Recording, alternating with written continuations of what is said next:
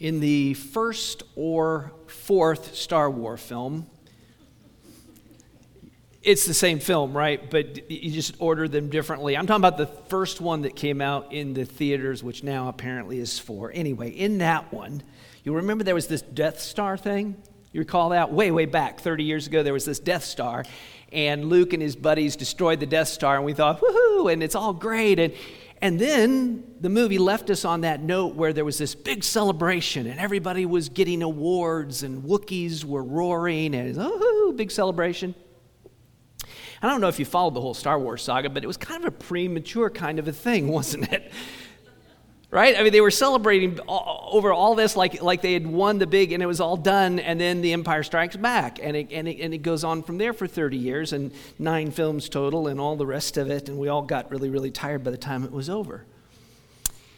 You and I live in a different universe than that one. Uh, that being a fictitious universe, this being a genuine universe. This is the only genuine universe, no matter what anybody says, and it is the universe that God created. And in that universe, we can say that the rebel cause, if we're the rebels, is winning. Jesus is notching victory upon victory upon victory. The kingdom of God, the kingdom of God in Christ, his kingdom is advancing in the world. And yet sometimes we don't feel like celebrating. Because sometimes we kind of see the big picture and we see that empires are striking back and there's dangers and there's tribulation. The Bible says we're going to go through tribulation in order to enter into the kingdom of God. So we see all that, and sometimes we, we may cheat ourselves out of the right to celebrate. Over the next couple uh, sermons, I was going to say the next couple weeks, but I will be out of the pulpit for two Sundays in a row. That's unusual. Uh, if you want to pray for me, pray that Debbie and I both can get two negative COVID tests between now and the time we set on the ship, or they don't put us, they won't put us on. But anyway, um, over the next two sermons that I do, we're going to be looking at what we could call the Samaria campaign. That is, as the gospel is brought there to Samaria. You'll remember we've, we've talked about it almost every week. Acts chapter 1, verse 8, you have that big picture that Jesus gave them. You're going to get the Holy Spirit. You, you stay here until that happens in power. Then you're in Jerusalem and Judea and Samaria and the uttermost parts of the earth. And we're talking about that next phase in the expansion of the kingdom. And that's an amazing thing that we're going to be looking at as it goes to Samaria. Uh, and I believe that as, as believers, we ought to get pretty uh, celebratory. We ought, to, we ought to have a lot of joy as we look back and celebrate what happened when the, when the gospel made it to Samaria. That may feel very remote to you, but it's part of the kingdom. And we can look back historically and go, that was a really cool thing. And at the same time, we can recall and remind ourselves that we are still in that Acts chapter 1, verse 8 scenario. We're just, we're just further out. But that, as that, that uh, original, uh, if you will, expansion into Samaria, as that encourages us, we should be encouraged about what it's doing today. I would have done this all in one sermon, but it's pretty hefty. There's quite a bit here in the Samaria campaign, and there's a nice little kind of midway point. And here's how the midway point in this story is going to work the kingdom is expanding, Christ is victorious throughout, but in the first half, it's obvious. In the first half of the story of Samaria, it is a blowout. It is clearly victory. As we get into the second half of this, we get kind of what looks like a setback. We kind of get the empire striking back thing. We get a little bit of pushback from the evil one, but it's still victory, and we have a right to celebrate that victory. Here's the big idea celebrate that the gospel of the kingdom is advancing. And no, this is not a, sermon today uh, that, that, that, may be highly applicable if you're looking for something of how can I have a happier marriage or better children. Probably need to get new children. Um, you know, it's, it's not that kind of sermon. It, it, is, it, it should draw us into the big picture. As Christians, we should be able to get excited about the advancement of the kingdom. So there are four occasions to celebrate. First of all, celebrate when faithful servants take the gospel to the lost. Yeah? Does that jazz you up at all when you, when you see that happening? It says, Philip went down to the city of Samaria and proclaimed to them the Christ. Who's Philip? Who's Philip? Do you remember this Philip? It's and it's not one of the original 12 disciples, Philip, that we're talking about here. Who is Philip? Well, he's one of the seven, isn't he? He's, he's one, he comes right in the list, he comes right after Stephen. Y'all remember Stephen? He's the one that they just got through stoning to death for blasphemy, and, and the church is, is scattered. Philip's the second one in the list. And Philip remains for some time. We, we, will see in Acts 21 that he's still around. He's called Philip the evangelist there. You say, well, maybe he's not the same one because this other guy, he was like a deacon. And now you're going to call, him, look at the verse. It's in Acts 21. So we're out, what, 12, 13, I can't count, chapters out into the, into the uh, future here. But it said, on the next day, Paul and Luke, that is, we, uh, departed and came to Caesarea, and we entered the house of Philip the evangelist. You say, is it really the same guy? Who was one of the seven and stayed with him.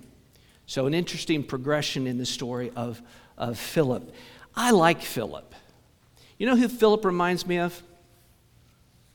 He reminds me of Caleb. How many remember Caleb in the Old Testament? Caleb and Joshua, they were the only ones that kind of had the chutzpah to say, let's go in and take the land. And much, much later, after you've had the 40 years of wandering around in the wilderness, Joshua and Caleb are allowed to go in. And Caleb, at the age of 85, do you remember this story? He comes to Joshua and he's like, You know how God promised us the whole land, basically? And, and uh, you know that hill country that nobody wants to go up into, the one with the Anakim that are supposed to be unbeatable? Kind of like trying to take Afghanistan. It's just a hard, hard place. He goes, Yeah, I, I think I want to go take that. 85 years old. He wants to go up into the hardest place possible, up into the hills to take that. And that's, see, I think that's kind of the, the thing with Philip. And here's why I say that, or part of why I say that. If you think about it, do we have any record in the Old Testament that says an angel came to Caleb to tell him that? Mm-mm. What about Philip? Does it say an angel came to Philip and said, Philip, I want you to go down to, you be the guy? What, what information are both of these men acting upon? They were both acting upon the promises of God, that God had said, This is how the kingdom is going to spread. You guys are going to go in, you're going to take the land. You are going to begin in Jerusalem, then Judea and Samaria and the uttermost parts of the earth. And, it, and it, Philip just looked at it and said, Okay, might as well be me. And add to that, add to that the fact that Philip is one of seven, which is now one of six. You see where I'm going with that? He's just seen Stephen stoned to death for preaching the gospel. And what's his response to that? I'll be your huckleberry, you know? I'll, I'll go down there. I'll, I'll go down and preach the gospel. I have no problem with that if that's what God. He, how many remember the story Pat Tillman? How many remember who Pat Tillman was? He was an NFL quarterback, 2002. He enlists back into, I think he'd already been in the service perhaps, but he goes into the army and he got killed in 2002. It, it, so he would be like Stephen in my analogy. Philip would be like all those other NFL quarterbacks that quit the NFL after Tillman got killed and then went and also served. Who was that again? I'm trying to remember which NFL quarterback went into the army after Tillman did it. Did he, anybody follow suit? No, all the NFL quarterbacks are like, that was really stupid. I am never going, I'm never going to go near that. Philip sees this with Stephen and he goes, Yes, I'll go. He, as, as he, he's heard the story, we're going to leave Jerusalem, we're going to go to Samaria. It might as well be me. I will take the gospel to them. He's a man that Paul would say had blessed feet. Blessed are the feet of those who bring good news.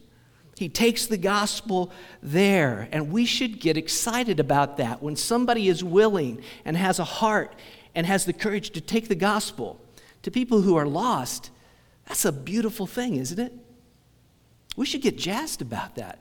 We should be excited. We've got a young lady in our congregation who is, we can't even say where she's going, can we? We're not allowed to say because she's going somewhere where it's an unreached people in a hostile part of the world. Just, just a little slip of a gal. And she's like, Yeah, I want, I want to go there. I want to, I want to do that. Think of how exciting it can be for us. I know we're not in a land of unreached people, per se. I mean, there are people that are unreached, but we're not dealing with an unreached people group by definition. But there are people that don't know the gospel that live around us.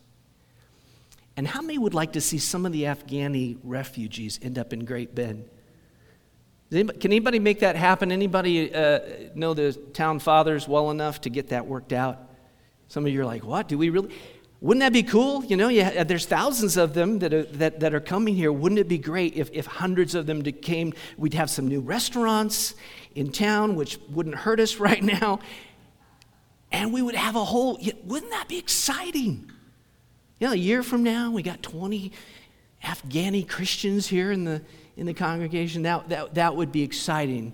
The kingdom is, we can't describe or prescribe how the kingdom is going to advance, but advance it will. Okay, the second thing, second occasion, celebrate when the gospel captures people's attention. I haven't exactly mentioned yet who the Samaritans were, so let me just remind you of who those guys were. I could back up and I could go into a long history on this, but just remember that there were two kingdoms back in the day after David and then Solomon. Then you had this split between the northern kingdom and the southern kingdom. The southern kingdom, you had some good kings. The northern kingdom, you never did. and they were carried off into captivity. I almost said cafeteria, that would be a better place. No, they, they were carried off into, into captivity uh, in 722 BC. And then the Assyrians that had carried them off resettled the northern kingdom of Israel with just a mixture. And there were some Jews that were brought in, but there were people from all over. And it became this just mixed bag. It was kind of partly sort of quasi Judaism, but it wasn't really. The Jews didn't consider them legitimate Jews. In fact, New Testament scholars will look at this and they'll say, well, is this technically the moment where Gentiles were reached? Because they're in, they're in that in between state. It's like you can't really call them Jews, you can't really call them Gentiles. But anyway, here's the thing on paper, they were not great candidates for hearing the gospel. Had Christ not said, This is where it's going to go as it expands outward, they would not have looked like the kind of people you would want to try to take the gospel to because they hated Jews. even though they were sort of, you know, they were descendants of Jacob, they, they didn't like the Jews at all. The Jews thought they were the chosen people. What do you think the Samaritans thought?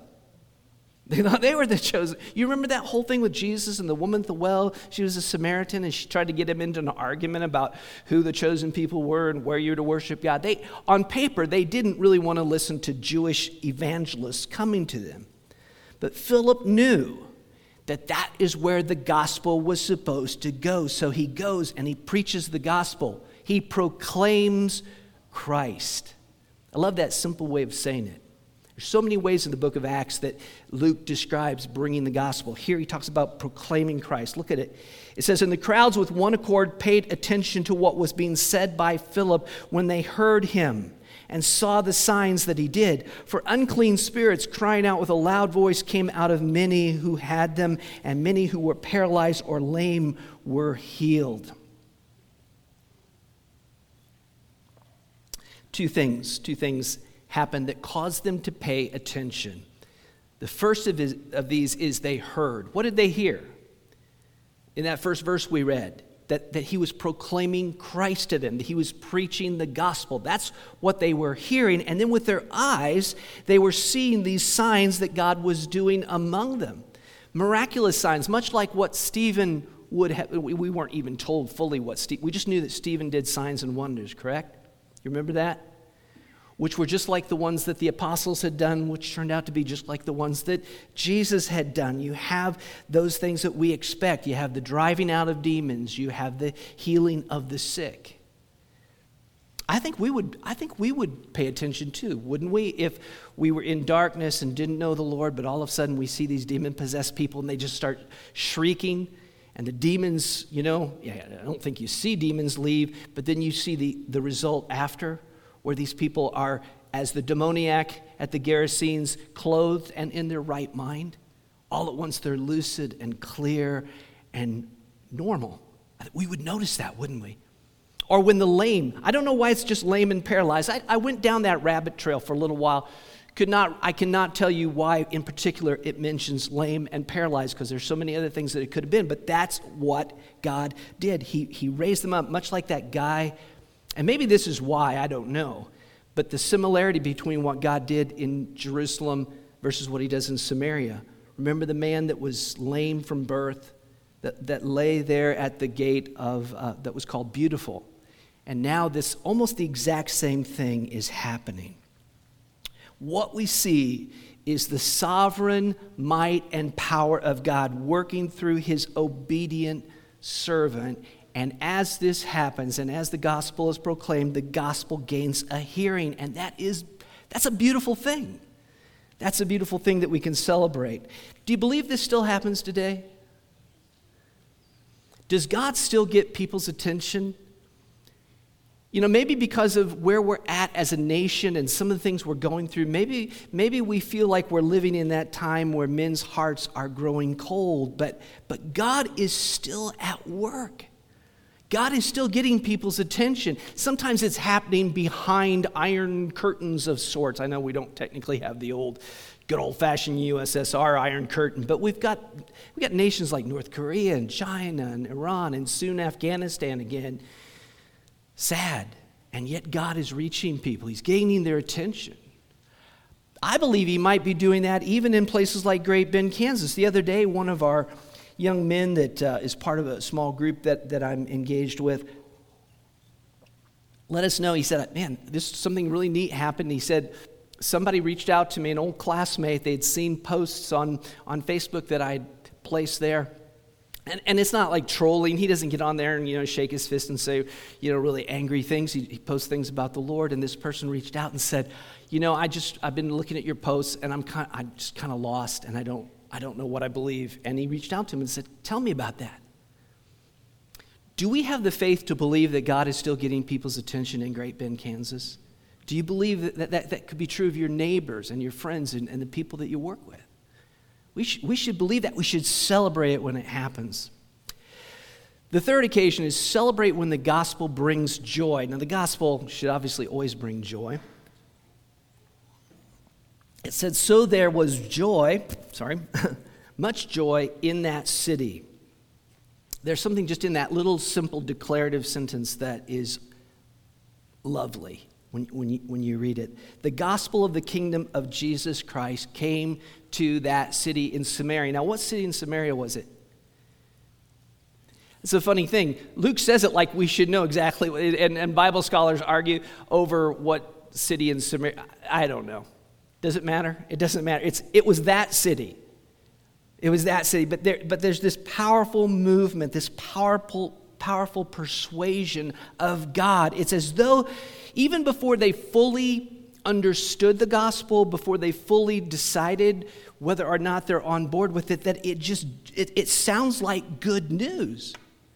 They hear news of a Savior, of a Lord, a, a, of a King, and despite all the cultural baggage, think of all the resistance there should have been. Like, hell, who do these Jews think they are coming in here telling us about a Messiah? They wouldn't know a Messiah if he came up and. But no, God just brings that gospel to their hearts and, and they feel joy. Frankly, this reminds me of two different stories in the book of Luke. You guys remember Luke, so I probably won't have to really remind you of where I'm going on this. For those who don't know, we went through the whole book of Luke for a couple years, but you remember the one about Zacchaeus, first of all? You remember the joy of the story of Zacchaeus? Young guy, uh, well, not young guy, little guy, not young, small, small stature, Jesus coming through his city, he runs up and shinnies up the, the sycamore tree, and, and, uh, and Jesus sees him. You remember all the joy of that story? Look at what it says. It says, And when Jesus came to that place, he looked up and said to him, Zacchaeus, hurry and come down, for I must stay at your house today. So he hurried and came down and received him joyfully. And then you, when you read the rest of the story, it just describes all that joy. He is a man just alive with joy because Jesus has come to him. Even, even before a person has counted the cost or fully grasped the invitation here of the gospel, this is what's happening in Samaria. It, it, they just respond with great joy. Philip preached Christ to them, like Zacchaeus. In just that moment of having Jesus offered to them and hearing the gospel for the first time, That's the response. It, it generates joy. Shouldn't we expect joy from the gospel? If people really hear it, if, if they've never understood, if, if they know themselves to be in darkness and sin, and then the gospel gets proclaimed, even before they fully responded in, a, in an intelligent way, you might say, it, it produces joy. But here's the other passage it reminds me of, also in the book of Luke. It's about the sower that went forth to sow seeds, and some fell on various kinds of ground, which represent different kinds of hearts and the condition of people's hearts. It says, And the ones on the rock are those who, when they hear the word, receive it with joy. But these have no root. They believe for a while, and in times of testing, fall away. You see, there can be a kind of joy at the initial preaching of the gospel that might look like the joy of salvation, and it's not. Not genuinely, not savingly, not persistently through to the very end, but instead it's, it's like that, that feeling that people get when they see a sunset. You know, how many people that don't know God if they witness something just beautiful like that, for a moment may feel something spiritual, lofty. You could have an avowed atheist go and hear Handel's Messiah when it's performed by just a really, really skilled and large choir. And when everybody stands up at the Hallelujah chorus, that atheist is probably going to jump up to his feet too and go, Yeah, ooh, and he shall reign forever and ever. Hallelujah, hallelujah. It feels so good, doesn't it? But nothing's actually changed. It's just, it's just that feeling. The faith that saves is not just that which feels a certain joy at the initial outset of the message, but it is that faith which perseveres and continues to the end.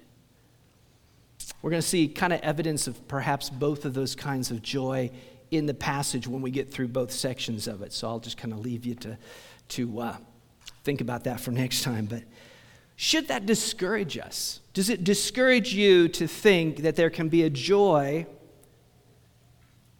at the initial preaching of the gospel and that that joy is not always followed by genuine faith? Should that make us cynical?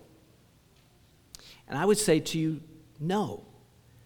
We don't want to be like Pharisees. And it's so easy to, you know, you hear about some celebrity which I think is always a mistake that they should be throwing these things. You almost feel like they're getting thrown into the meat grinder, but some celebrity will come out and confess Christ. And, and those of us my age who've been around for a while and have witnessed a lot of these, it's very easy for us to be cynical and go, well, I'll believe it like if in five years that person's still professing faith in Christ. It's very easy to get, to get cynical like that uh, when it happens. It's kind of like when you buy those tires, guys, that, are, that say 50,000 mile guarantee.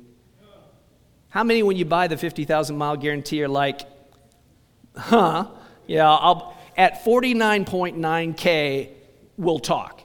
If there's still tread on there, I'll believe it when I see it. And, and we can be that way about it. But the truth of the matter is, there is reason to, to celebrate and be glad when we see this kind of joy meet the gospel. But you say, but you just got through saying not everyone has genuine faith. Someone tested, are going to fall away. It's true. It's true, but, but we have a message that is a joy. What did, the, what did the, the angels say to the shepherds? I fear not, I bring you glad tidings of good news, a joyful, joyful news that will be to all people of great joy. Who knew that the gospel would be proclaimed to Samaritans? Before Jesus said it, that is. After Acts 1 8, they really should have known, shouldn't they?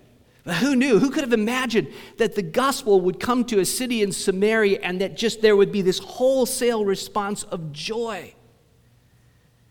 How many of you, by rights, should have ever experienced the joy of the gospel?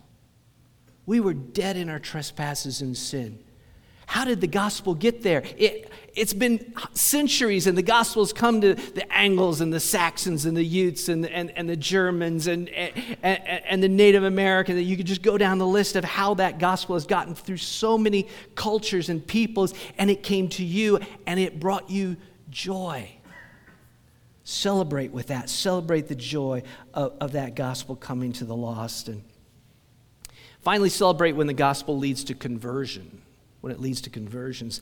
By conversion, that's a, a kind of a biblical slash theological concept. What is a conversion? How many have heard the term conversion? Kind of a, the root idea of it means to change, to change, to go from one thing to being something else. It's used in Acts 15:3, but generally it means that somebody goes from being a non-Christian to being a Christian. It's that process of what happens uh, when a person goes from being an unbeliever to a believer.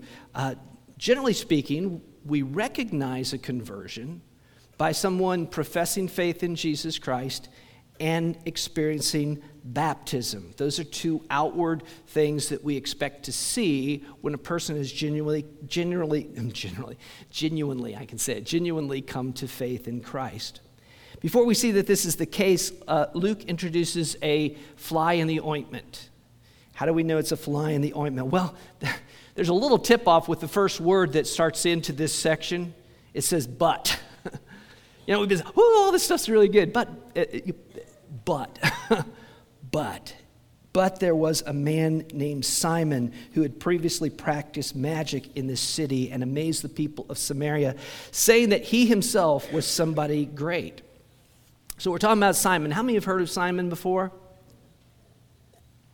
He's kind of infamous. Um, Simon Magus is how he's referred to in, in, uh, in the ancient literature. He was a magician, which meant what? What's a magician? Well, take your pick. He could be a magician a la, you know, Penn and Teller, sleight of hand, one of those kind of guys or he was Harry Potter. I don't know. I mean, he, was, he, he could have been in the dark arts for all I know. He could have been harnessing demonic uh, powers. He could have just been really, really good at tricking people. I don't, I don't know. Actually, nobody actually knows that. It reminds you of the, uh, the magicians in Egypt. Do you remember them? When Moses went down and he threatened uh, Pharaoh and he, and he says, Let my people go. And then the, then the plagues, he starts, you know, using the staff and whatnot, and the, the different plagues happen up through the first several, the magicians in Egypt are able, are able to actually copy them. Weird, right? When you read that in the Bible the first time, you're like, say, what? They did what? and I was, was it the frogs or the flies that, that, I think it was the flies, where they went, nope, can't do that one.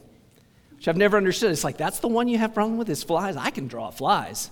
I draw flies a lot, but um, but it's worse than that. It's worse than the fact that he was a magician. He confused them with his power to think that he was something great, even almost semi divine, as it were. It says they all paid attention to him from the least to the greatest. So everybody, everybody, even people with a good brain, good head on their shoulders, saying this man is the power of God that is called great.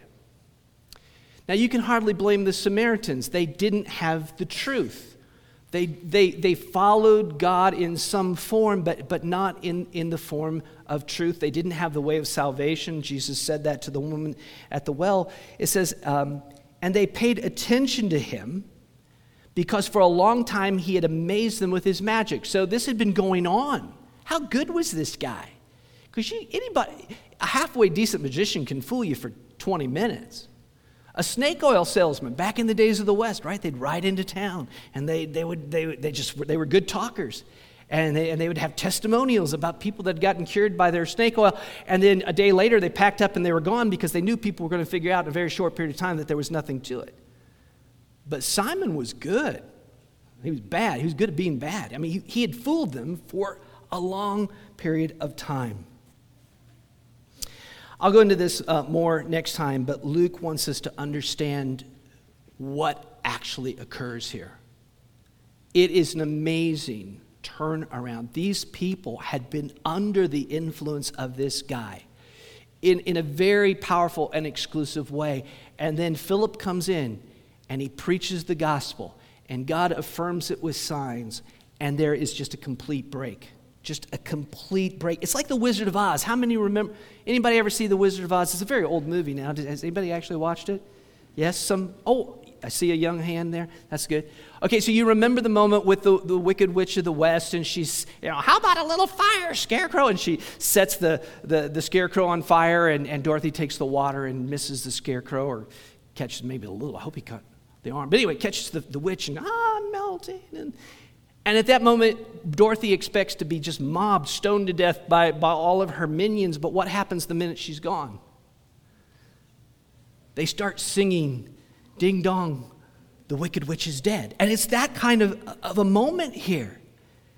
And not only are the people just turned on a dime to follow the gospel, but even Simon himself was converted, outwardly at least. He shows the outward signs of conversion. Now, whether that was genuine or, for, or, or false, we'll consider that next time. But I want you to look at this. It says, But when they believed Philip as he preached good news about the kingdom of God and the name of Jesus Christ, they were baptized, both men and women. Even Simon himself believed. And after being baptized, he continued with Philip and seeing signs and great miracles performed. He was amazed. Think for a minute just how beautiful that was. Think how amazing this, and, and that's what Luke keeps, he keeps using this word, amazing. Simon had amazed them, but, but then the gospel and the impact, the conversions, the number of people that, that step forward and say, Yes, I, I am trusting in Christ and allow themselves to be baptized is absolutely off the chart. In a matter of days, the kingdom of God has been proclaimed and turned things around, and people are willing to be baptized in the name of Jesus and identified with him.